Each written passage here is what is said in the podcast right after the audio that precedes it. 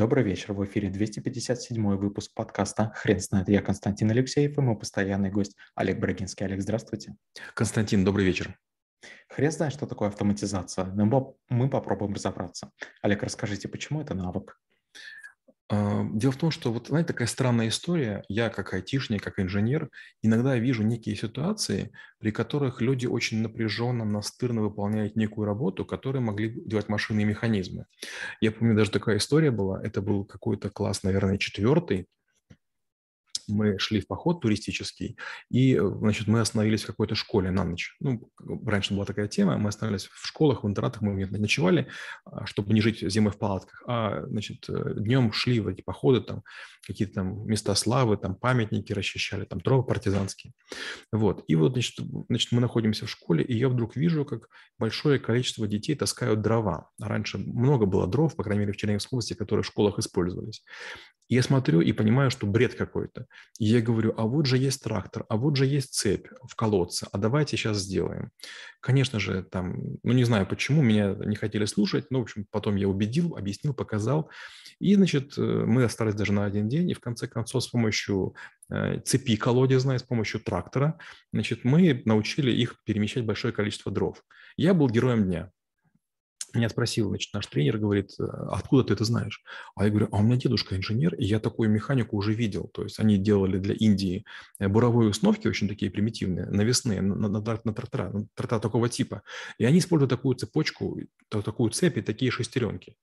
Он так посмотрел на меня, типа, что это вообще такое, что за ребенок? А я подумал, как интересно, получается, я вдруг облегчил работу большому количеству людей. И это меня очень такое сильное впечатление произвело. И вторая история тоже у меня была, как-то я устроился на работу на втором курсе в Сберкассу в городе Затноша Черниговской области, ой, Черкасской области. И там, значит, были женщины, которые с очень высокой скоростью, они вбивали а, руками какие-то цифры из чеков каких-то. Это коммунальные платежи. У них к концу дня не сходилось, они очень сердились, плевались, там бумаги летали и так далее. А я говорю, а давайте купим два компьютера. На меня как, как на идиота. Но потом, когда купили такие два компьютера, и я написал программу несложную, они вдруг поняли, что вбитые цифры не пропадают. И для них это было шоком, что, оказывается, компьютер может хранить все цифры, которые они вбивают целый день. То есть не нужно ничего делать, а просто вдвоем просто садятся и перепроверяют введенные цифры, правят их и получают баланс. Олег, расскажите, пожалуйста, вот я как раз хотел спросить про алгоритм решения постановки задач на автоматизацию. А ведь некоторые задачи нельзя автоматизировать, а нужно проверять. Отличный пример. Я тоже приведу, отличный опрос, я приду пару примеров. Первый пример. У меня мама преподавала русский язык и литературу. Я был уверен, что я буду компьютерщиком, и поэтому я игнорировал любые предметы, которые не касались математики, физики и информатики. Но, значит, в какой-то момент времени уже я стал чуть постарше, и где-то в курсе на втором от безвыходности, от того, что я там бездарная серая моль, я подумал написать редактор который был бы полезнее и лучше, чем все остальные, которые я знал. Я, значит, думаю, у меня же мама литератор, она же как бы разбирается в этом. Я прихожу к маме и говорю, мамочка, скажи, пожалуйста, а как, по каким правилам делаются переносы в словах русского языка? Мама как бы услышала меня, утром я просыпаюсь, на столе книг штук 20 и говорит, сына, вот если освоишь, ты поймешь правила переноса. Я такой, понял, значит, мама мне помощница. Я что сделал? Я взял, собрал все слова форм русского языка, которые только мог, а, вот из всех документов, которые были там доступны на кафедре и в деканатах и так далее. Я сделал кодировку, ноль согласное, один гласное, и в конце концов я вывел 21 правило э, переносов. Я запрограммировал. Оказалась только одна ошибка. Слово «длинношее» в конце имеет три буквы «е», только для него нужно было сделать как бы исключение. Через время нашли другую ошибку, дефис нужно, то есть, допустим, слова с дефисом нужно а, специально обрабатывать. У меня было 21 правило, два исключения. И вдруг оказалось, что правило, которое я придумал, внимание, работает для английского, французского, немецкого, итальянского, турецкого и еще куча языков, которые пишут латиницей. И, во-первых, я продал этот потом алгоритм а, Microsoft за такие приличные деньги, а во-вторых, я вдруг понял, что даже литераторы, даже люди, которые там хорошо знают там язык и литературу, могут чего-то не уметь, чего может делать автоматизация. Олег, это, конечно, потрясающая история. А скажите, пожалуйста, сейчас а, какой а, стек из программ каким стеком из программ должен владеть человек для того, чтобы а, уметь автоматизировать а, какие-то задачи? Это больная тема для меня. Дело в том, что все языки, которые я знаю, они устарели. Знаю 11 языков, но они все устарели. А, поэтому я скажу так. А, если вы знаете какой-нибудь язык типа Паскаля или Дельфи, или какой-то язык типа C или Питона, этого будет достаточно. Почти любой язык программирования – это английский язык. И если вы хоть на одном умеете программировать, вы очень быстро другие осваиваете. Просто нужно понять, что есть там переменные, регистры, константы, ну и там способы присвоения, проверки, отладки. Например, сейчас мы работаем с Максимом Мухтаровым, и мы пишем макрос классы на Visual Basic под э, Microsoft Office. Этого языка уже нет, он не развивается. И Максим очень часто пишет оболочку, то есть он делает процедуру, а я пишу внутренности. И такое я делаю часто. Поэтому не обязательно маркетологу, там, экономисту, юристу знать программирование прям целиком. Ему нужно уметь читать код и править. То же самое, допустим, с питоном. У меня есть коллега, с которым мы работаем ну, Саша Яценко, он пишет процедуры, а в внутренности пишу я. То же самое Вася Белей. То есть у меня есть 5-7 человек, которые на разных языках мне пишут обрамление, то есть чтобы вот компьютер понимал, что я хочу сделать, а внутри я пишу обычный такой C-подобный язык.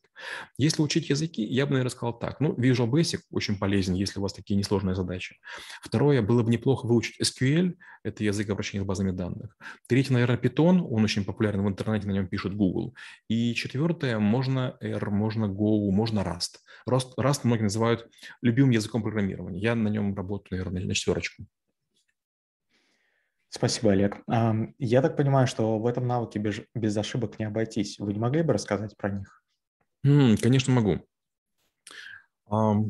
Вот второй пример про автоматизацию – это, конечно же, лечение вирусов. Э, я начинал очень давно программировать, и одно из бед было вирусы. То есть вы вдруг приходите на работу, вы приходите на кафедру, вы приходите на пару, а компьютер не запускается. Вирусов было бесконечное количество, и, и писали их и преподаватели, и писали их студенты, и писали вымогатели, и вирусы приходили из-за границы. Ну, в общем, такая была война всех против всех.